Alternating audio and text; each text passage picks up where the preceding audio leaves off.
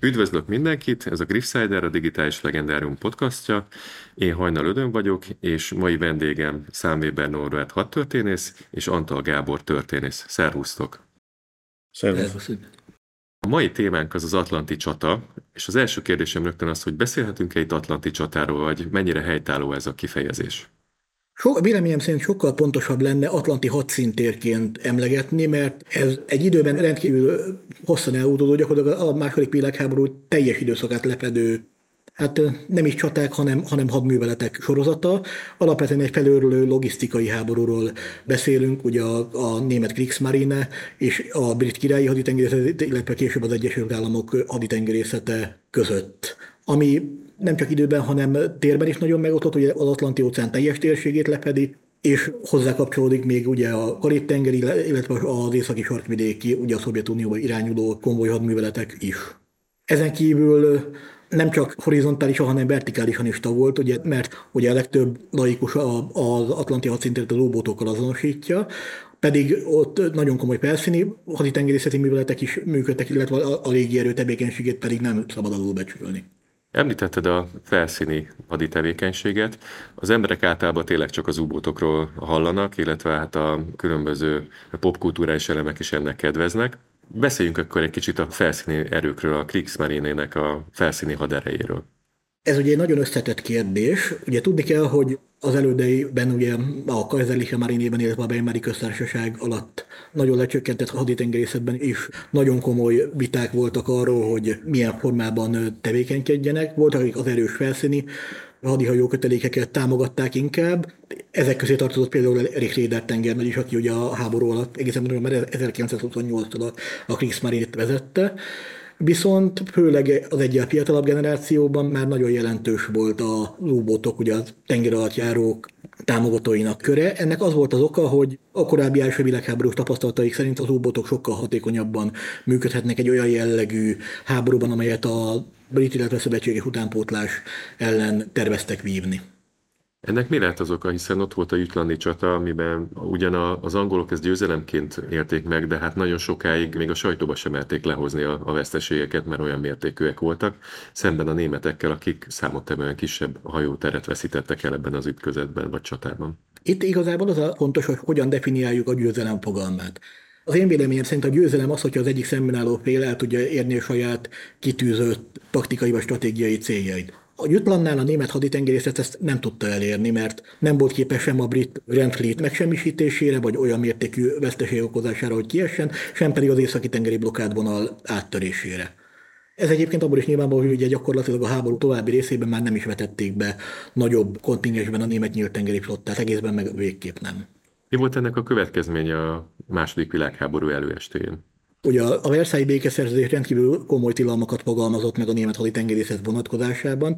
Bizonyos vízkiszorítás feletti méretű hadihajók építését és szolgálatban tartását abszolút betiltotta, ugyanúgy, ahogy a tengeralattjárókat is. Természetesen a német haditengerészet már a kezdet kezdetén, tehát már jóval Hitler hatalomra jutása előtt igyekezett ezeket a tilalmakat kijátszani.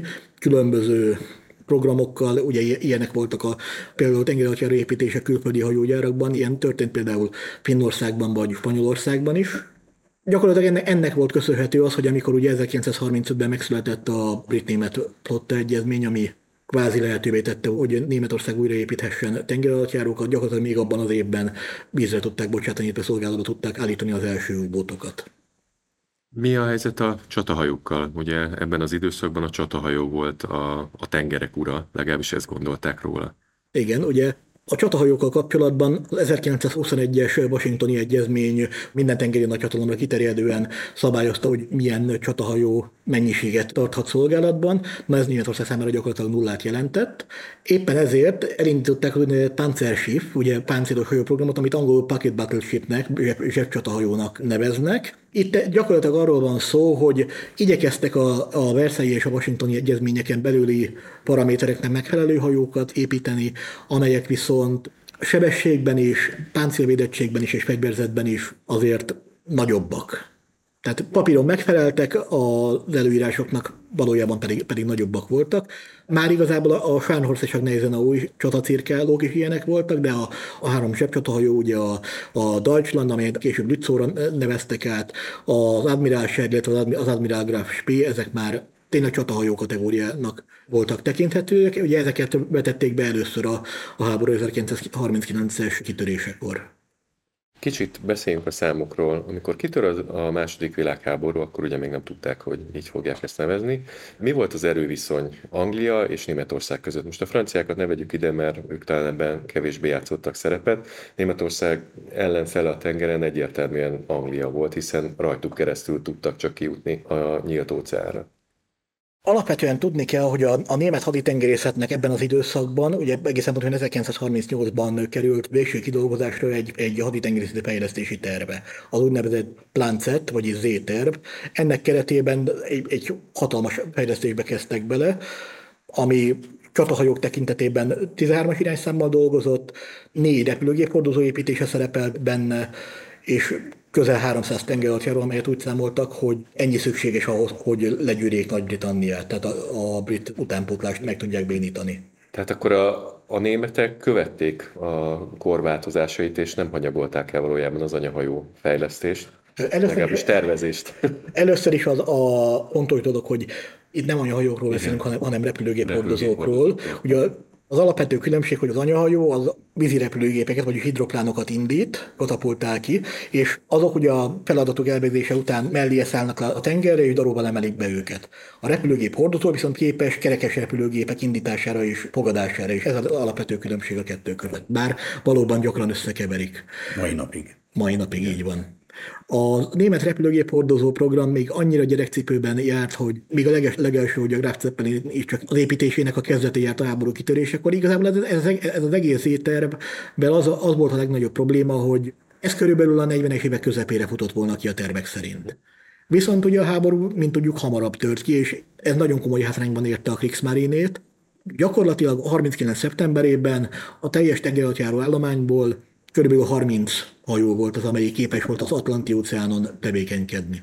És ezzel szemben a királyi haditengerészet, Nagy-Britannia hadereje hogyan állt? Nagy-Britanniában inkább az volt a probléma, hogy a, a 20-as és részben a 30-as években is nagyon komolyan megvágták a, a flotta költségvetését, és hát emiatt nagyon sok tekintetben elmaradtak ugye fejlesztések, illetve sok esetben még a szükséges karbantartások is, és itt az elsősorban a, a romboló állományra vonatkozott, ami ugye kardinális fontosságú a tengeralattjáró hadviselőben. Mert hogy a rombolók feladata? A rombolók feladata volt, hogy a kereskedelmi hajók védelme a, a tengeralattjárókkal szemben. Ők voltak megfelelően felfegyverezve ahhoz, hogy a tengeralattjárók ellen harcoljanak, illetve nekik volt olyan sebességük, ami ezt lehetővé tette. Tehát ez a csatahajóknál jóval kisebb hajók. Így van. A, a rombolók, akik mélységi bombákkal vannak felszerelhetve, torpedóvetőcsövekkel. Így van. Valamennyi mélységi bomba volt a csatahajókon és a cirkálókon is, de a mennyiségben meg sem közelítette a rombolók készleteit. Én egy kicsit ütném még itt a vasat, mert a németekről elmondtuk, hogy mivel rendelkeztek, illetve mivel nem. Tehát, hogy csatahajókból úgy, ahogy rendelkeztek hárommal, a többi a szirkáló volt, rombolókból hogyan álltak. És utána ugyanezt nézzük meg Angliával szembe, hogy a hallgatók értsék a, a Igazából a, a, a német romboló állománynak más jellegű volt a a feladata, hiszen Nagy-Britannia nem viselt olyan tengeri alatt háborút Németország ellen, mint Polipa, hiszen, hiszen nem is lett volna értelme. Hát miért kerestek volna például német konvolyokat az óceánon? A német rombolók inkább a felszíni, tehát a nagy felszíni hadihajó kísérőiként játszottak szerepet. Jó példa erre ugye a Bismarck esete, melyet gyakorlatilag csak a, a norvég partokig kísértek rombolók, mikor ugye neki indult a Dánia szorosnak, hogy áttörjön az Atlanti óceánra, a hajóra egy parancsnok, a Lütjens tenger nagy a, a kísérő rombolókat visszaküldte Bergen kikötőjébe is. Onnét már egyedül folytatták, hát pontosabban a Prince hogy együtt folytatták az útjukat. Azt meg tudjuk-e határozni, hogy a, az angol flotta milyen fölényben volt, mekkora fölényben volt a, a német flottával szemben, mennyiségileg és minőségileg? Ha a teljes Royal Navy-t és Kriegsmarinét hasonlítjuk össze, akkor nyugodtan mondhatjuk, hogy 60% fölötti volt az aránya a Royal Navy javára, viszont azt bele kell kalkulálni, hogy ez a teljes méretre vonatkozik, viszont ugye a Royal Navy nagyon szét volt szorva, hiszen nekik világszerte védelmezniük kellett a, a brit kereskedelmi útvonalakat. Ugye a három legnagyobb egység, ugye a Kapaflóban állomásozó Honey flotta volt, a földközi tengeren, ugye Gibraltárban és Alexandriában állomás a földközi tengeri flotta, illetve a szingapúri központú távol-keleti flotta. És akkor itt a, ezen a hadszintéren, ahol a németek vívták a, a harcukat, vagy fogják vívni a harcukat, itt mekkora fölényben voltak az angolok nagyságrendileg? Itt is körülbelül hasonló. Azt kell látni, hogy itt nem az volt a németek célja, hogy egy újabb nagy felszíni csatát vívjanak a, a brit haditengerészettel, hanem a legfőbb céljuk az, az volt, hogy a, a brit utánpótlás, tehát a Nagy-Britanniába irányuló kereskedelmi szállítmányokat rombolják. Akár úbotokkal, akár felszíni hajókkal, akár tengeralattjárókkal. És minőségben a Kriegsmarine hol állt a Royal Navy-vel szemben? Tehát, hogy a, az ő hajóegységeik, legénységük elérte a Royal Navy szintjét, vagy sem? Műszakilag bizonyos tekintetben egyes egységek állhattak felettük, mivel újabbak voltak, és ugye már a különböző újabb technológiák is beépítésre kerültek, de például ebből a szempontból nagyon érdekesek a német zsebcsatahajók. Ugye a legismertebb közülük ugye az Admiral Graf Spee, a, a háborúk első hónapjaiban rendkívül jó eredménnyel tevékenykedett a brit kereskedelmi hajózás ellen, az Atlanti óceán déli térségében, illetve az Indiai óceánon. Azt szokták mondani, hogy az volt a sikere titka, hogy gyorsabb volt, mint a brit csatahajók, és er- erősebb fegyverzetű, mint a brit cirkálók. Talán maga Langsdorff kapitány, ugye a híres Langsdorff kapitány, aki a, a Graf parancsnoka volt, ő mondta, hogy három brit hajó volt az, amelyik utolérhette volna, és le is győzhette volna. A Repulse csatahajó, a Renown csatahajó és a Hú csata cirkáló. Ez természetesen nem felelt meg a valóságnak, hiszen amikor, amikor 39. decemberében a Lapláta öbölben ugye rajta ütöttek, akkor nem ezek a hajók szálltak vele szembe. Beszéljünk egy kicsit a, a történeti részről akkor, tehát hogy megtudtuk, hogy, hogy mik voltak az erőviszonyok, a német haderőfejlesztés miért úgy zajlott, ahogyan. Ezek után 1939. szeptemberre után milyen irányt vett a, a Kriegsmarine? Mi, mi az, amit ő hadműveleti célként meghatározott magának? Leges legelsőként, ugye alapvető stratégiai célja, mint korábban mondtam, a brit kereskedelmi flotta és a kereskedelmi útvonalak blokádja volt, mind felszíni erőkkel, mind ubotokkal. Ugye a felszíni erők közül a háború legelején a legfontosabbak ugye már említett zsebcsatahajók voltak, ebből még 39. augusztusában két zsebcsatahajó indult el, ugye a Graspi a dél-atlanti óceánra, és a Deutschland, amelyet később Lützóra kereszteltek át az Atlanti óceán északi részére, illetve ez a bizonyos már korábban említett 30 tenger alatt járó is kifutott még augusztusban, ők viszont a Nagy-Britannia környéki vizeken működtek ekkor még. Tehát a, mind keleten ugye az északi tengeren, mind pedig ugye északon és nyugaton ugye a Skócia és Írország partjai mentén. Hogyan zajlottak a hadműveletek nagyjából 1941-ig? Ugye csupa győztes hadjáratról beszélünk német szempontból. Hogyan muzsikált ezekben a német haditengerészet? Ugye legeslegelsőként a már említett zsebcsatahajókat mondhatjuk, amelyek már gyakorlatilag a háború kezdetétől működtek. Azért főleg a meglepedés erejének köszönhetően elég jó arányjal, tehát jó néhány kereskedelmi hajót elsüllyesztettek, illetve zsákmányul ejtettek. A német felszíni erőknek az első igazi nagy hadművelete az az, az 1940 áprilisi norvégiai invázió volt, ugye, amit Pézerűbung fedőnében láttak el. Itt gyakorlatilag arról volt szó, hogy a meghatározott partraszállási pontokon, ugye Oszlónál, Égerszünnél, Trondheimnél, Bergennél és Nárviknál, ugye oda kísérjék és védelmezzék a, a szárazföldi csapatokat. Ennek ugye, mint tudjuk, eleget tettek, bár elég komoly veszteségeket szenvedtek el.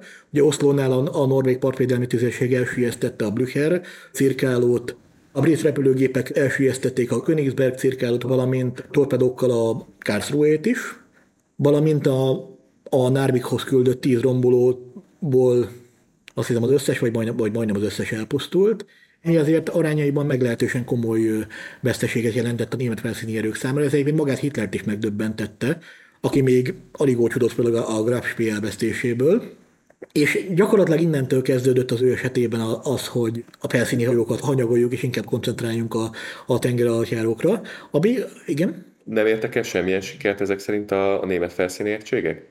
De sikeresen elsüllyesztettek egy brit repülőgép hordozót, Hát valamint az, hogy mint mondtam, hogy ezt a hadműveletet a németek végre tudták hajtani, mert mint Norvégia elfoglalását, ez, ez, ez, nagyon jelentős részben a, a felszíni flotta, illetve ugye részben a, a Luftwaffe érdeme is.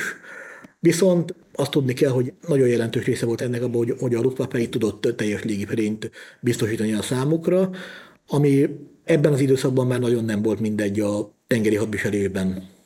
Említetted, hogy, hogy Hitler ekkor csalatkozott a, a német felszíni flottába, és inkább az U-botokra koncentrált, ugyanakkor ekkor készül el, vagy készült már el a német hadiflotta egyik legnagyobb hadihajója, a Bismarck, amiről számos regény született annak az útjáról, illetve az első edéséről. Erről beszélünk röviden, hogy mi volt a, a németek célja ezzel a hajóval, és hogy ezt sikerült-e végrehajtani végül.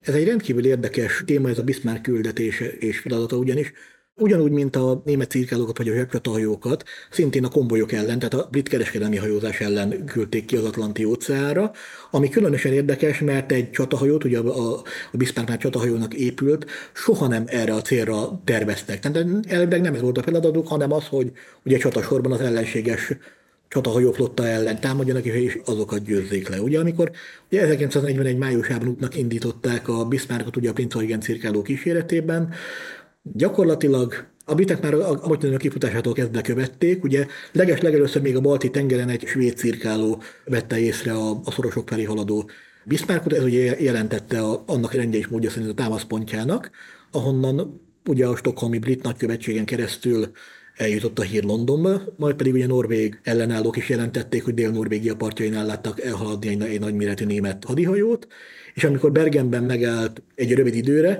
a britek Kelet-Angliából igyekeztek légitámadást is indítani ellene, de sajnos már nem találták ott közben tovább hajózott. Ami viszont nagyon nagy probléma volt, hogy a Bismarck a Prince Eugen kötelék parancsnoka, Günther Lütjens tengernagy, nem töltötte fel teljesen a Bismarck üzemanyag tartályait, sem itt Bergenben, sem pedig később esetleg egy tartályhajóról még a sarkvidéki vizeken, ugye a Dánia szoros felé menet. Ennek nagyon komoly következményei lettek, ugyanis amikor ugye, ugye a Dánia szorosban ugye híres, bár igen rövid csata során elfűztették a húcsata cirkálót, akkor egy, egy brit gráná, egy lyukat ütött a Bismarckon, amelyben innentől kezdve folyamatosan szivárgott az olaj, pontosabban az üzemanyag, és emiatt ugye vég, végül is nem tudott a, az atlanti óceáni konvolyok ellen támadni, mert, mert Franciaország felé kellett fordulni a üzemanyag feltöltésre.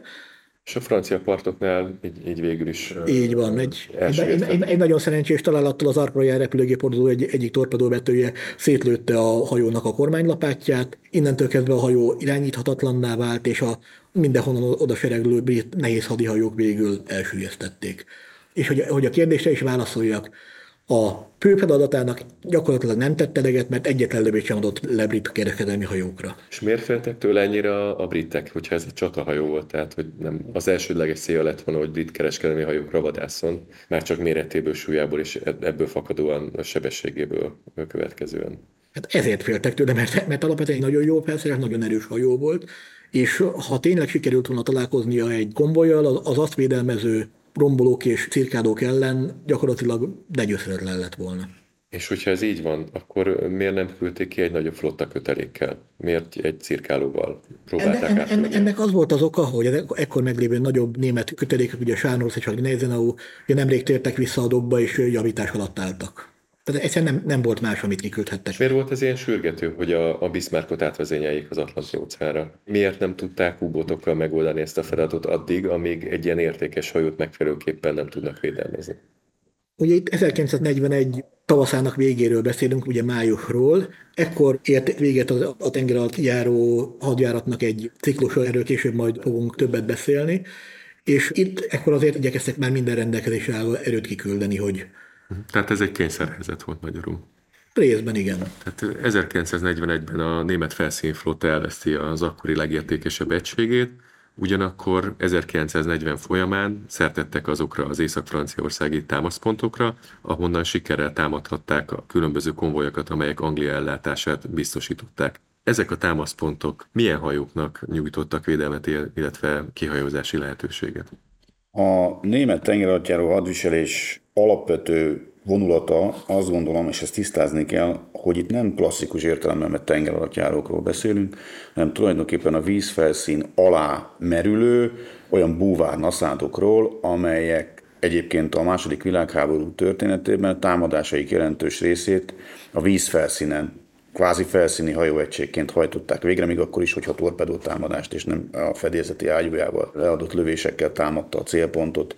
Én egy picit visszamennék a német tengeralattjáró hadviselés történetében, mert ugye ami 1939. szeptemberében történik, ez tulajdonképpen senkit nem lep meg. Nem lepi meg sem a brit királyi haditengerészetet, sem pedig magát a német haditengerészetet, hiszen az első világháborús tapasztalatok mind a két oldalon működnek. Gyakorlatilag 1939. szeptemberében, még a tényleges szárazföldi hadműveletek megindulása előtt a német haditengerészet különböző felszíni, illetve tengeralattjáró egységei már elhagyták a kikötőket abban a tudatban, hogyha Franciaország és Nagy-Britannia Lengyelország védelmében bekapcsolódik a háborúba, akkor hozzákezdenek gyakorlatilag pontosabban folytatják ugyanazt a német haditengerészet egységei, amit az első világháború végén abba hagytak. És 1939. szeptemberében gyakorlatilag a német haditengerészetnek összesen 23 olyan tengeralattjárója van, amely az óceánokon való bevetésre alkalmas és a 39. szeptemberétől 40 márciusáig terjedő időszakban, egyébként ezt az Atlanti hadszintéren folytatott logisztikai háborút, ezt a szakirodalom alapvetően 8 nagy szakaszra osztja, osztja. Ennek az első szakasza tart 39. szeptemberétől 40 márciusáig, és ezt a szakaszt, ezt az egyéni egyéni kezdeményezések, az egyéni támadások jellemzik, ami azt jelenti, hogy tulajdonképpen a németek a később hírhetté vált farkasfalka taktikájukat ekkor még nem azért nem alkalmazzák, mert nem szeretnék, hanem azért, mert nincs még annyi bevethető tengeralattjárójuk, hogy azokból ilyen támadó kötelekeket alkossanak. Ezért marad az egyéni támadásnak a lehetősége, és itt meg kell említeni két igen jelentős német tengeralattjáró fegyvertényt. Az egyik az 39. szeptember 17-én, amikor a brit Courageous hordozót, a 48 repülőgépet hordozott a fedélzetén, az U-29-es német tengeralattjáró Schuhert korvett kapitánynak a parancsnoksága alatt elsüllyeszt. Ez, ez rendkívül módon meglepte, és viszonylagos érvágást is jelentett a, a brit királyi haditengerészetnek. Ugye a repülőgép hordozóknak a jelentősége, bár itt még a háború elején vagyunk, azért az már a két világháború között is ismert volt, hogy bizonyos szempontok és körülmények között a hordozók nem csak, hogy le fogják váltani a csatahajókat, de teljesen új szerepkörben is megjelennek. Egyébként az Atlanti hadszintéren is nem sokára, nagyjából másfél év múlva az úgynevezett kísérő repülőgép hordozóknak borzasztó nagy jelentősége lesz. A Másik ilyen fegyvertény, ami még szintén az egyéni kezdeményezésre és az egyéni bátorságra és még kevésbé a, a csapatmunkára épített, az a, a nagyon széles körben ismert fegyvertény, amelyet Günther Prink Orvet kapitány hajtott végre az U-47-essel, 39. október 14-ére véradó éjszaka, amikor gyakorlatilag a Skepeflói bázis védelmét, ha jól emlékszem, háromszoros védelmét is kiátszva olyan pozícióba jutott, hogy meg tudta torpedózni az egyébként első világháborús építésű Royal Oak brit csatahajót, és el is sülyeztette. Ez tulajdonképpen nem maga a csatahajó elveszítése volt igen jelentős, hanem az a fajta presztízsveszteség, amit ez a támadás jelentett. Tulajdonképpen jelentős propaganda értéke volt. Ismét feltámadtak azok a hangok, amelyek a korlátlan német tenger alatt járó háborúval összefüggésben Nagy-Britannia végét prognosztizálták, ami egyébként nem túlzottan nagy titkot elárulva és nem lelőve a poént, igazából a második világháború idején soha nem állt fönt ez a tényleges veszély. Erről majd esetleg a, a vége fel az összefoglásban érdemes néhány szót ejteni. Említetted, hogy ezek a tengeralattjárók valójában nem a mai értelemben vett tengeralattjárók voltak, hanem inkább búvárnaszádok. A hallgatók kedvéért mondjuk el, hogy ez mit jelentett, milyen mélyre merültek ezek, illetve miért a felszínről hajtották végre, akár a torpedó támadásokat is. Ezek a búvárnaszádok tartósan a vízfelszín alatt nem tudtak tevékenykedni, a merülésük az nagyjából néhány száz méter volt, a, a, amely gyakorlatilag a, a biztonságos merülést feltételezte. Körülbelül egy olyan 16-18 csomó volt a sebességük, tehát nagyjából olyan 28 és 33 km per óra között oszlott meg. Ez a, ez a német 7-es, illetve 9-es típusú tengeralattjáróknak a sebessége volt.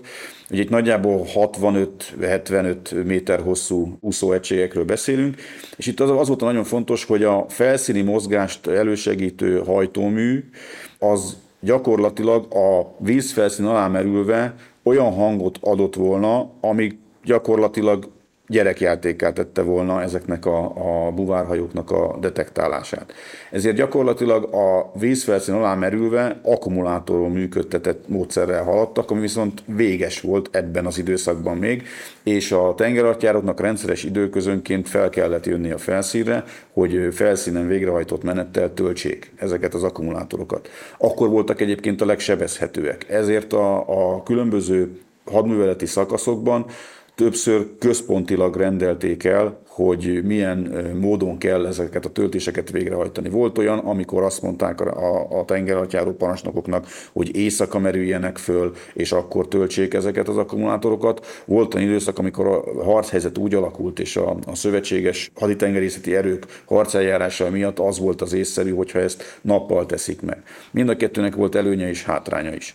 Ami viszont nagyon fontos az az, hogy gyakorlatilag a németeknek a háború legutolsó évéig igazából nem volt olyan bevethető elektronikus meghajtású tengeralattjárójuk, és igazából az első bevetésekre tényleg a háború legvégén került sor ezekből a típusokból, amelyek megoldották volna ezt a problémát.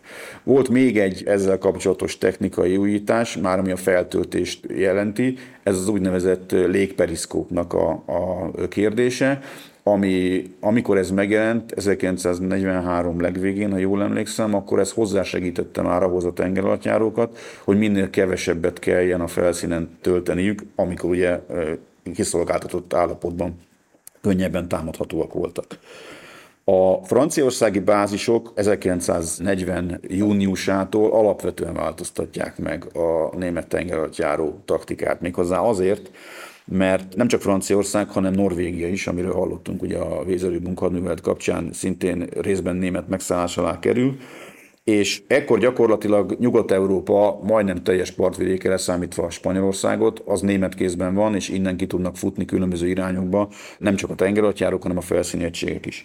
A második szakasz éppen ezért 40 júniusától 41 márciusáig tart, és nagyon érdekes módon a német haditengerészeti, azon belül is a tengeratjáró kiképzés alapossága miatt pont ez az időszak az, amikor átlagban 12 bevethető tengeratjárót tudnak a kint bevetésen, tehát járőrbe, illetve rajtaütésekre alkalmazni a németek, mert az összes többi már elkészült tengeratjáró, és annak legénysége rendkívül alapos kiképzésen esik át, alapvetően ugye a Balti tenger térségében folynak ezek a kiképzések és még mindig nincs a németeknek annyi egy időben bevethető tengeralattjárója, hogy az úgynevezett falka vagy farkasfalka harcajárást, ami ugye legalább négy támadó tengeralattjárót feltételez egy időben azonos célcsoportra, ezt még nem tudják megvalósítani. Áttörés ebben igazából akkor következik be, amikor 41. januárjától a német légierő berkein belül a Fokevo 200-as, mint egy nagyobb hatótávolságú felderítésre is alkalmazható repülőgép megjelenik ebben az egész tengeralattjáró koncepcióban, és a felderítési eredmények sokkal gyorsabban jutnak el. Az is nagyon érdekes, hogy az, az első szakasz számai alapján, tehát mondom, ekkor 23 óceán járó, tengeralattjáról beszélünk, ebből 18 veszteség lesz. Tehát a német hadiparnak a termelése kell ahhoz, hogy egyáltalán szinten tartsák még 41 márciusáig ezeket a támadásokat. A második szakaszban, tehát Franciaország elfoglalása után például még olasz tengeralattjárokra is szükségük van. Bordóból, francia partszakaszról olasz tengeralattjárók futnak ki a német tengeralattjárókkal közös harctevékenységre. Azért, mert viszonylag kevés a bevethető német tengeralattjáró. Ebben az időszakban a német tengeralattjárók 2,2 millió bruttó regisztrált tonnát, 410 hajót sűjesztenek el, de a már említett felszíni erők ekkor még szintén 1,1 milliót. Tehát látszik, hogy már a mérleg nyelve a hatékonyság területén már a tengerhatjárók felé tendál, de még mindig nagyon jelentős, amit a felszíni erők pusztítanak el, illetve ne felejtsük el, hogy mind a felszíni erők, mind pedig a tengerhatjárók nem csak lövegtűzzel, illetve a tengerhatjárók esetében torpedóvetéssel, hanem aknásítással is pusztították a szövetséges hajóteret. Tehát uh, például a 7-es és a 9-es típusú német tengeralattjárók a torpedóik mellett mérettől függően 6 és, és, és 40 darab tengeri aknát is tudtak vinni, és a, az elaknásítás az egy nagyon sűrűn előforduló harctevékenysége volt a német tengeralattjáróknak is, a torpedó támadások vagy a felszínen végrehajtott lövegtűzzel való támadás mellett. Ez a második szakasz az 41 március végével, amikor egyedül el lehetett érni azt a, a, a német logisztikai háború keretén belül, hogy sokkal nagyobb mennyiségű hajóterhet pusztítottak el, mint amennyit a szövetségesek hajóépítés terén pótolni tudtak. Tehát ez volt az az egyetlen időszak, amikor rezgett a léc, hogy logisztikai szempontból fenntartható-e Nagy-Britannia tengeri úton való ellátása, vagy nem. A 41 áprilisától kezdődő időszak, és ugye ebbe, ebbe esik bele a Bismarcknak a pusztulása is, az pontosan azzal veszi kezdetét, hogy 41 márciusában rendkívül magasra szöknek a német tengeralattjáró veszteségi adatok. Ennek elsősorban az USA bekapcsolódása az oka, másrészt pedig az úgynevezett konvojrendszernek a, a bevezetése. A konvojrendszer az sem egy új keletű találmány volt, Érdekes módon az amerikaiak nagyon sokáig idegenkedtek a magától a konvojrendszertől, ők más megoldásokat próbáltak, de gyakorlatilag a brit királyi haditengerészet, illetve a kereskedelmi flotta a konvojrendszer mellett tette le a voksát. Ez általában úgy kell elképzelnünk, hogy különböző tér és távközökkel, nagy területen, nagyjából 30-40 teher vagy tartályhajó halad egy irányba, közel azonos sebességgel, és őket olyan 4-6 kísérő felszíni egység kíséri. Ezek a már említett rombolók lehetnek, vagy korvettek. A fő probléma egyébként mindig az volt, hogy megfelelő mennyiségű kísérőegységet találjanak a tengeralattjárókkal szembe. Ez, ez, ez örök probléma volt. És a Bismarck bevetése az, ahogy hallottuk, tulajdonképpen ezzel függ össze, tehát épp ez az időszak, amikor a, a német tengeralattjáró veszteségek olyan mélységet érnek el, amikor tulajdonképpen a, a bruttó regisztert tonnába kifejtett hajótér pusztítást csak úgy tudják fenntartani, hogyha a felszíni egységek vagy mindegyik bekapcsolódik ebbe a, ebbe a harcba. Viszont pont ez a, a fordulópontnak a kezdete is, mert ugye az Egyesült Államok Izlandon létrehoz egy támaszpontot, ez még az Egyesült Államok hadba lépése előtti időszak, ez 1941 nyara, és először a, a 26., majd a 22. szélességi fokig is előre jönnek tulajdonképpen az amerikai repülőgépek, illetve az amerikai hadiflottának a, az elemei. És ennek a szakasznak a vége az már meglehetősen rossz mérleget mutat a, a tengeralattjárók által véghez vitt pusztítás tekintetében. Az újabb szakasz, az a, ami 42. januárjában veszi kezdetét, az egyértelműen az Egyesült Államok hadba lépése után érezhető változások. 1941 második felében az Egyesült Államokban elkezdik nagy mennyiségben előállítani az úgynevezett Liberty shipeket, tehát a szabadsághajókat. Ez nagyjából olyan 10 ezer tonnás hajókról van szó, melyek felfegyverzett kereskedelmi hajók. De egy típus hajó, és azt úgy emlékszem, hogy talán ez a, ez a tengerészet történetének a legnagyobb darabszámban előállított osztálya, tehát gyakorlatilag azt hiszem 2710 darabot gyártottak belőle a, a második világháború végéig, és ezzel tulajdonképpen azt a fajta bruttó regisztert tonna háborút, amit a németek minél gyorsabban igyekeztek megnyerni, ezt tulajdonképpen a termelés felfutásakor már elveszítették, független attól, hogy mennyi bevethető tengeralattjárókat tudták az Atlanti-óceán északi részén tartani. Ha szabad egy közbevetés, a Liberty hajóknak az volt az egyik fő titka, hogy ahogy Norbert is említett, típushajó révén nagyon rövid idő alatt össze lehetett állítani, meg lehetett építeni, tehát ilyen kevesebb, mint egy hónap alatt vízre bocsátható lett egy Liberty hajó. Ennek nagyon nagy jelentősége az, az elveszett hajótér pótlása tekintetében. Azért az alsó hangon több hónapig.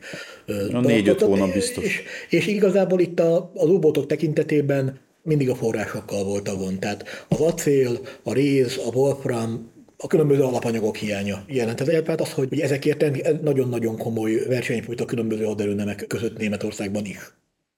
Az Egyesült Államok hadbalépése után, és ugye a Liberty Shipek előállításának felfutásával párhuzamosan azt gondolhatnánk, hogy hát így tulajdonképpen a német tengeralattjáró háború, vagy logisztikai háború az, az eleve elveszett. Ez, ez nem egészen így volt, hiszen bár sok ezzel foglalkozó hadtörténész azt állítja elsősorban a német szakirodalomban, hogy 1941. decemberében, éppen a már említett oknál fogva, tulajdonképpen elszállt annak lehetősége, hogy a német hajótér pusztítás meghaladja a szövetségesek hajótér előállítási képességeit.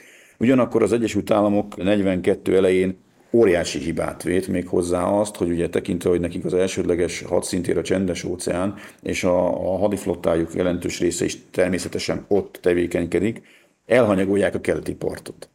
És ezt a németek ki is használják, és az úgynevezett Paukenschlag vagy Doppergés fedőnevű műveletbe tengeralattjárókat, tengeralattjáró kötelékeket küldenek a keleti part mentén, elsősorban Újfulland közvetében gyülekeznek, és akkor onnan hajtanak végre ilyen partmenti rajtaütéseket, amelyek nagyon eredményesek és nagyon pusztítóak is. Ez hozzájárul az, hogy az Egyesült Államok sokáig, mint említettem, elutasította a konvojrendszert, és ezek a hajók egyénileg próbáltak eljutni a, a célállomások felé, ami a tengerhatjárokkal szembe szinte esélytelenítették őket. Az első időszakban 42 tavaszáig hiányoznak azok a kísérő járművek, amikről ugye beszéltünk korábban a, a rombolókról, illetve a korvettekről, de ezeknek az előállítása is felfutóban volt. És amikor 42 közepére meg tudják valósítani azt a, az amerikai, illetve a brit haditengerészet vezetői, hogy egy úgynevezett összekapcsolódó kísérőrendszert alakítanak ki, ami azt jelenti, hogy bizonyos földrajzi távolságig az Egyesült Államok kíséri a konvojokat, onnan pedig átveszi a, a brit királyi haditengerészet. Ez egy jól működő rendszerré, hatékony rendszerré áll össze. Egy probléma van, hogy az amerikai haditengerészet, illetve a repülőerőknek a hatótávolsága, illetve a brit haditengerészet, illetve a parti védelemnek a repülőgépeinek a hatótávolsága, az nem egy meccéssel rendelkező két halmazt alkot, hanem volt egy úgynevezett légtérrés. Ez nagyjából Izland környékén volt, ahol gyakorlatilag volt egy olyan viszonylag nagy terület, ahol a konvojok igazából a saját kíséretükre hagyatkozva kellett, hogy helytálljanak, és ennek az lett a következménye, hogy itt egy olyan fél éven keresztül, 42-ben a németek iszonyatos pusztítást vittek végbe a, a konvojoknál. De ez már összefügg a elektronikai alapú hírszerzésnek a, az eredményeivel is, ami ebből a szempontból meghatározó, és erre is mindjárt beszélünk. Még néhány érdekességet vetnék közbe az amerikai tevékenységgel kapcsolatban. Például ezt nagyon kevesen tudják, hogy az amerikai haditengerészet már 41 decemberét megelőzően, tehát már 41 nyarán és őszén is került összetűzésbe német tengeralattjárókkal, például a USS Greer és a USS Ruben James rombolók, amelyek közül mind a kettőt megtorpedózott egy-egy tengeralattjáró, az, egy, az egyik elsüllyedt, a másik az ugyan megsérült, de be tudott futni a Reykjaviki kikötőbe, és ezeknek az összecsapásoknak a során már több mint száz amerikai tengerész életét vesztette. Tehát a közhiedelemmel ellentétben nem pörháborban történtek az Egyesült Államok első, második világháborús emberveszteségei katonai veszteségei, úgy mondjam. Civil már volt természetesen korábban is. Ez az egyik, a másik pedig, hogy a hadbalépés után közvetlenül miért álltak így maga az a konvojrendszer, illetve hogy miért voltak egy kicsit talán slendriának a tengeralattjárókkal szembeni védekezés tekintetében. Itt ennek Amennyire én tudom, ennek jelentős személyi vetületei voltak. Az Amerikai Egyesült Államok haditengerészetének hadműveleti parancsnoka Ernest King tengernagy volt a konvojrendszernek a legbevezetésnek a, leg, a legnagyobb ellenzője. Hát ő egy ilyen meglehetősen furcsa figura volt, hát az ilyen típusokra mondják, hogy nehéz ember. Tehát nagyon nehéz volt vele együttműködni. A briteket ő nagyon utálta, csak ő tudná megmondani, hogy miért, és hát elsősorban talán ez miatt ellenezte több hónapon keresztül a konvojrendszer bevezetését, és ez, és ez, ez tényleg olyan következményekkel járt, hogy azt hiszem talán Eisenhower mondta később, hogy a háború hat hónappal hamarabb véget ért volna, hogyha valaki beszélpáratja arra, hogy lepoppantja önni Kinget. És a nagy hajóveszteség másik oka az is volt, hogy az egész amerikai keleti parton a hadba lépés ellenére nem volt például elsötétítés. Tehát a New Yorkból, Norfolkból, Atlantic Cityből, stb. kifutó hajók teljes megvilágítás mellett indulhattak útnak, a, a Paukenschlagban résztvevő tengeralattjárók nagyon nagy örömére. Ez az amerikai hozzáállás, ez, ez 42 őszén változik, amikor ezeket az említett hiányosságokat felszámolják, és jóval szorosabb lesz az együttműködés a, légierő és a haditengerészet között, aminek az lesz a következménye, hogy a német haditengerészet, jelesül ugye a, a tengeralattjáróknak már nem igazán éri meg a keleti part körül portyázni. Ugyanakkor érdekes módon az Észak-Atlanti térségben 42 novembere az a hónap, amikor a, a németek a háborús csúcsot állítják be, egy hónap alatt 650 ezer bruttó regisztertonna elpusztításával, se előtte, se utána ennél nagyobb teljesítményt nem tudtak felmutatni amikor ennek a, az egész tengeralattjáró hadviselésnek német szempontból kezd leáldozni, az 43 tavasza, 43 márciusa, amikor a, az amerikai, illetve a brit haditengerészetnél a támogató csoportokat megszervezik, és ezek a támogató csoportok, amelyek már nem csak rombolókból és korvettekből, illetve felfegyverzett kereskedelmi hajókból állnak, hanem az a bizonyos légtérhézegnek a lezárására megjelennek a már korábban emlegetett kísérő repülőgép hordozók, amelyek gyakorlatilag a konvojok teljes útvonalán tudnak azonnali légitámogatást nyújtani. és mindez kiegészül a különböző bázisokról felszálló távolsági bombázókkal. Ennek az egész dolognak brit oldalról is vannak érdekességei, ugyanis például a Liberator nehéz bombázók közül több mint 30-at kapnak a britek, de ezeket nem időben alakítják át haditengerészeti célokra, és amikor átalakítják őket, akkor is a döntő többségét nem az Észak-Atlanti térség felett vetik be, hanem közvetlenül a brit szigeteknek a partvédelmére. Ennek az időszaknak, a 43 tavaszi időszaknak nagyon fontos eredménye az, hogy megváltoztatják a britek a radarrendszerüknek az ismérveit. Áttérnek az úgynevezett centiméteres hullámhosszra, ami technikai értelemben a németek számára kizárja azt, hogy észlelhessék a tengeralattjárókon korábban beépített műszerekkel, hogy őket észlelték. Tehát általában ez egy macskaegér harc, és itt most a szövetségesek kerültek fölénybe. De ez igazából a lokáció területére nyújtott előnyt a szövetségeseknek, viszont épp ez az az időszak, amikor magának a kommunikációs, információs szerzésnek is, annak a terén is fordulatá be. Ugye arról kell, arról kell beszélnünk, és ezt röviden szeretném is felvázolni, hogy a német kommunikációnak az alapja az egy, az egy kódolt rendszer volt, amit rejtjel kulcsokkal próbáltak ugye, titkosítani. Így dolgozott egyébként minden haditengerészet, és a legtöbb szárazföldi parancsnokság is. A fő problémát az jelentette, hogy a, a szövetségesek 43 tavaszán a légifelderítés, a már emlegetett Liberty shipek, a rádió iránymérők, amelyek egyébként működtek már a, a háború elején is, a 9 cm-es hullámhosszra áttélő radarrendszer, és a, az egymásba érő, tehát összekapcsolódó kísérő csoportok láncolatával kísért konvojoknak az egésze volt ez a rendszer, amely a német tengeralattjároknak a, a tevékenységét alapvetően felszámolta tulajdonképpen idővel, és ennek az úgynevezett ultra volt az alapja. Az ultra az gyakorlatilag egy matematikusokból, illetve különböző tudósokból álló munkacsoport volt, amely hozzájutott 1941. február 23-a után egy sérült Enigma kódolóberendezéshez, amit már márciusban sikerült feltörniük, de nem teljes mértékben, mert nem voltak meg hozzá a kódok. Ugyanakkor részlegesen már le tudták hallgatni a német haditengerészetnek a kommunikációját. Május 8-án, 41. május 8-án történik meg az, amikor az U-110-es tengeralattjáróról a britek egy üzemképes enigmát és a hozzátartozó dokumentációkat is egy eléggé filmbe illő akció keretében mégis megszerzik.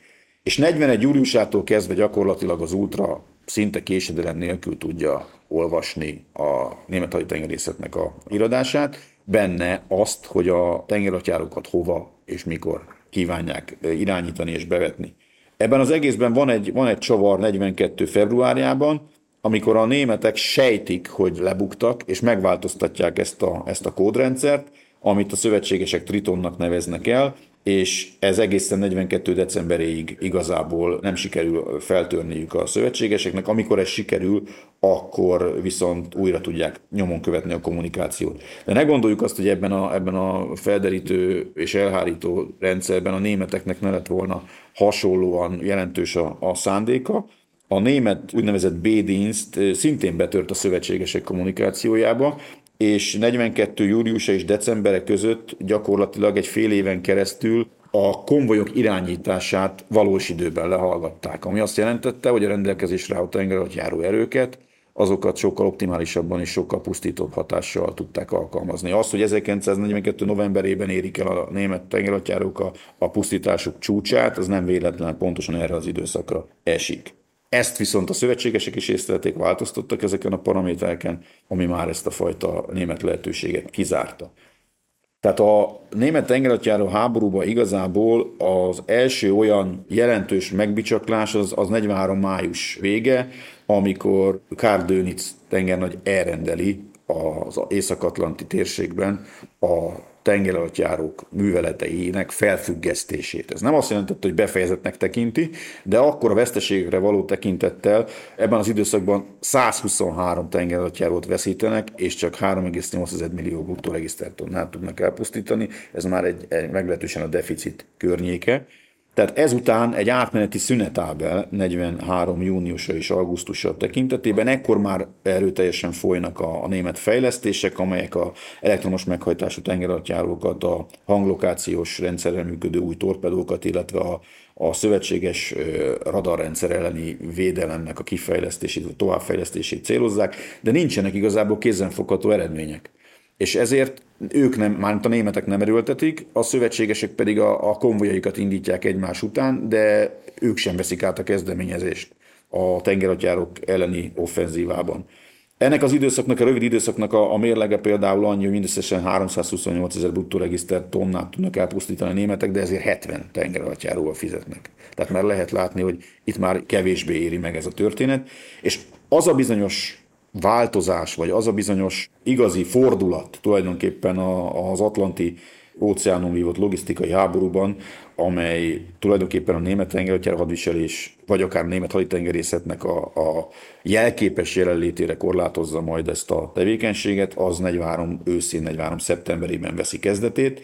Érdekes módon egy olyan, olyan német technikai újításnak a bevezetésével, amely ugye a hanglokációs torpedó, amit Cankőnig fedőnévvel vetnek be, ez egy rövid ideig önbizalmat ad a tengeralattjáróknak, és, és újra támadnak, de alapvetően ez, ez az új újítás, technikai újítás nem tudja a szövetséges hajóforgalmat jelentős mértékben befolyásolni. Ekkor, tehát 43 végén, 44 erején a légperiszkópnak a bevezetése az annyi hatással jár erre az egészre, hogy a, az úbótoknak a harci vesztesége az kezd csökkenni, viszont ez a légperiszkop nem ad hozzá a hajótér megsemmisítéshez. Tehát a hatékonyságuk ettől nem lesz nagyobb. És ezt a német haditengerészet vezetése is belátja. 43 novemberében beszüntetik a farkasfalka taktikát, tehát innentől kezdve a, a nagyobb tengerhagyjáró kötelékeknek a, az alkalmazása megszűnik, és a tengerhagyjárok jelentős részét az Atlanti térségből el is vezénylik alapvetően, hát Nyugat-Európának a partvidékére. Ugye ebben már az is belejátszik, hogy ekkor erőteljesen folyik a második front előkészítése, és azt a fajta logisztikai dömpinget, amivel ez jár, az a, a rengeteg konvoj, ami ekkor útnak indul, ilyen körülmények között a német tengeralattjárók ezt a, ezt a forgalmat már érdemben nem tudják zavarni. Ennek például egy jelzőszámú, hogy ez a 44 májusig terjedő, tehát gyakorlatilag a, a szövetséges partraszállás előtti közvetlen időszakig a németek majdnem 200 tengeralattjárót veszítenek, ez alatt a nem is egész egy év alatt, és mindösszesen körülbelül 410-411 ezer bruttó regisztertonnát tudnak megszüntetni. Tehát a konvojrendszer, illetve az előbb említett hírszerzési előny az működik, és innentől kezdve gyakorlatilag a tengeralattjárók szerepe itt, legalábbis az Atlanti óceánon minimumra csökken. És ennek már csak egy hattyúdala az, hogy gyakorlatilag a német tengeralattjárók zöme ekkor visszatér azokba a, elsősorban németországi kikötőkbe, illetve Norvégiába, mert a, a franciaországi csata 44 nyarán azzal jár, hogy azokat a rendkívül jól védett vasbeton fedezékekkel ellátott dokokat, amelyekből a, a Franciaország partjairól kifutottak a, a, a tengeralattjárók nagy része, ezeket a szövetségesek elfoglalják. Ehhez a tengeralattjáró veszteség dömpinghez. Én, én két elemet tennék még hozzá, mind a kettő szövetséges fejlesztési tétel. Ugye Norbert beszélt a, a német fejlesztésekről.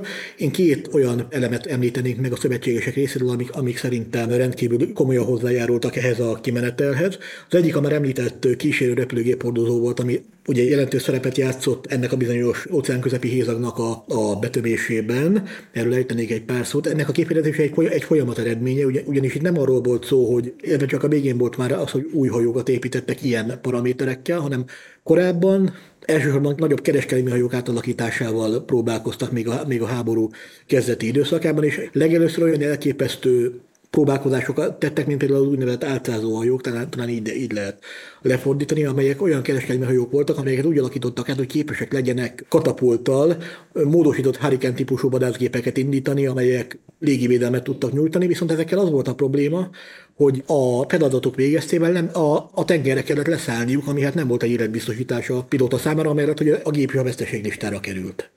És hát ugye ez ugye nem mehetett sokáig, úgyhogy végül is arra, arra a következtetésre jutottak, hogy megpróbálnak úgy, úgy repülőgéphordozót kialakítani, kísérő repülőgéphordozót, hogy fogtak egy nagyobb kereskedelmi hajót, lecsapták a felépítményét, és építettek rá egy repülőpedélzetet. Persze ennek a kapacitása nem ért a hordozókéval, egy legfeljebb a tíz gépet tudott egy ilyen hordozni, de ez untig elég volt arra, hogy akár ebben a bizonyos óceán közepi hézakban, akár egyéb területeken védelmet tudjon biztosítani, akár a tengeralattjárókkal szemben, akár a támadó német bombázókkal szemben. Sokszor szóba kerültek a repülőgépek. Mit tudott egy repülőgép kezdeni egy tengeralattjáróval, főleg, hogyha az lemerült? Mélységi bombát dobott rá, ha pedig a felszínen, mondjuk akkumulátortöltés közben kapták el, például a tengeralattjárókat, akkor pedig akár fedélzeti fegyverrel is támadhatták, erre nagyon sok példa volt, illetve bombákkal. Klasszikusnak számító ejtőlőszer, tehát a, a klasszikus értelemben vett bombákkal.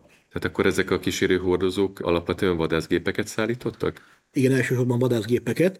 A mélységi bombákat leginkább a már említett B-24-es liberátorokkal, illetve a britek a Short Sunderland típusú hidroplán, ez egy, ez, egy, ez egy ilyen kombinált repülőgép volt, lehetett használni bombázásra is, lehetett használni hidroplánként is, ugye akár mentésre is, az egy nagyon hasznos repülőgép típus volt. Akkor ezek szerint a tengeralattjárókat a repülőgép fedélzetről lehetett észlelni, akkor is, hogyha le voltak merülve? Ha le voltak merülve, akkor nehezen, hogyha periszkóp mélységre merültek, akkor kiváló időjárási körülmények között nem volt kizárt. De technikai értelemben a repülőgépeken is voltak olyan műszerek, amelyek elsősorban a, a felszínen lévő tengeralattjárókat észlelték. A háború elején azért változtattak harceljárást a német tengeralattjárók, mert a brit királyi haditengerészet tengeralattjáró ellen bevetett hajóira szerelt szonárok, azok alapvetően a vízfelszín alatt haladó tengeralattjárók detektálására voltak kitalálva. És akkor egy átmeneti ideig az volt a szerencsésebb, hogyha ha a víz felszínen haladnak, mert sokkal nehezebben tudták, főleg éjszaka sokkal nehezebben tudták őket azonosítani. De ilyenfajta műszerek a repülőgépeken is voltak, sőt a, a repülőgépek éjszaka is tevékenykedtek tengeralattjárók ellen. Még egy kérdés merült fel bennem. Említettétek ezt az Izland környéki részt, ahova nem ért el se a brit, se az amerikai légifedezet. Viszont te mondtad, hogy az amerikaiak létrehoztak egy bázist Izlandon. Onnan nem lehetett volna repülőgépekkel lefedni ezt a... De is fették, de, de azoknak a hatótávolsága se volt elég, hogy ez a két halmaz meccéspontot alkosson. És ugye említettem, hogy két olyan szövetséges fejlesztés volt, ami nagyon fontos. A másik pedig ez már 43-ban került használatba, az úgynevezett hedgehog vagy, vagy sündisznó típusú mélységi bomba, itt tudni kell, hogy ugye korábban a mélységi bombákat úgy használták, hogy ha, ha szonárral vagy ezdikkel lokalizáltak egy tengeralattjárót, akkor az adott rombolónak nagy sebességgel rá kellett futnia, mert ezeket a mélységi bombákat a rombolóknak a tatjáról tudták beejteni a vízbe. Tehát rá kellett futni, és ugye elmennie fölött, és újra rádobálni a bombákat. Viszont ugye ezt mivel nagy sebességgel csinálta, így az ezdikja vagy a szonárja ekkor nem volt használható, mert a saját hajó csavarja elnyomta a zajokat és ez lehetőséget adott az tengeralattjárónak arra, hogy esetleg kimanőverezzen, megfelelő irányba forduljon, stb. Tehát, hogy eltűnjön. Viszont ez a sündisznó típusú vízibomba, ez kisebb méretű volt, és volt egy olyan kilövő szerkezete, amely a hajó orrába téve alkalmas arra, hogy akár előrepele is kilőjön mondjuk egy 4-6 darabot ezekből is. Ezek olyan kisebbek voltak, de bőségesen elegendőek voltak arra, hogy megfelelő távolságon belül a tengeralattjárónak a acélköpenyét átjukasszák és elsüllyeszték. És mint mondtam, ezt pont 1943-ban kezdték el használni, és szerintem ez volt az egyik oka annak, hogy nagyon megnövekedtek a német tengeralattjáró veszteségek.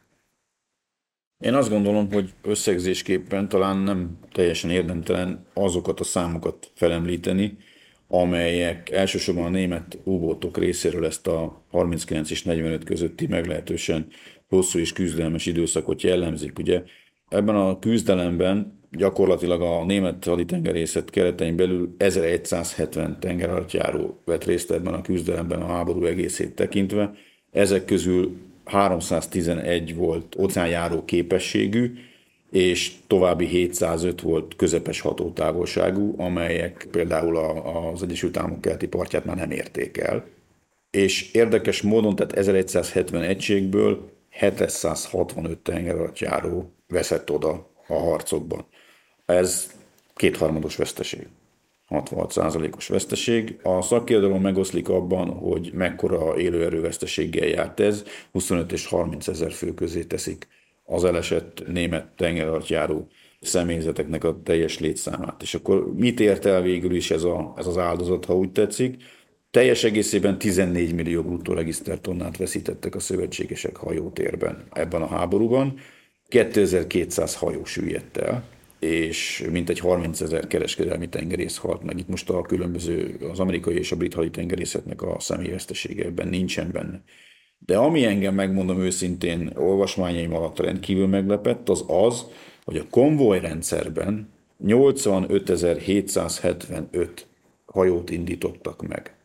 Még akkor is, hogyha egy hajó többször megjártak. 85.775 viszonylat volt tulajdonképpen, és ebből összesen 654 hajót sűjesztettek el a német tengeralattjáról. Töredéke. Abszolút töredéke. Talán egy százaléknál egy kicsivel több. Tehát rendkívül kevés.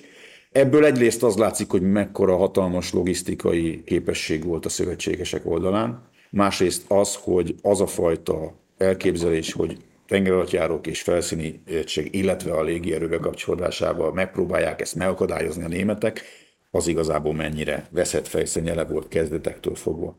De ami még érdekes, én azt gondolom számszerűen, hogy legalább valami elképzelésünk legyen arról, hogy például ezek a támadások hogyan néztek ki, a tíz legeredményesebb német tengeralattjáró támadás, tehát ami a farkasfalka taktikának a része volt, abból 1940 végére négy eset említhető, 42. július és december között újabb négy eset, és érdekes módon már a, a fordulat vége felé, 43. február-márciusában még mindig van két eset. Tehát ez a tíz legeredményesebb támadás.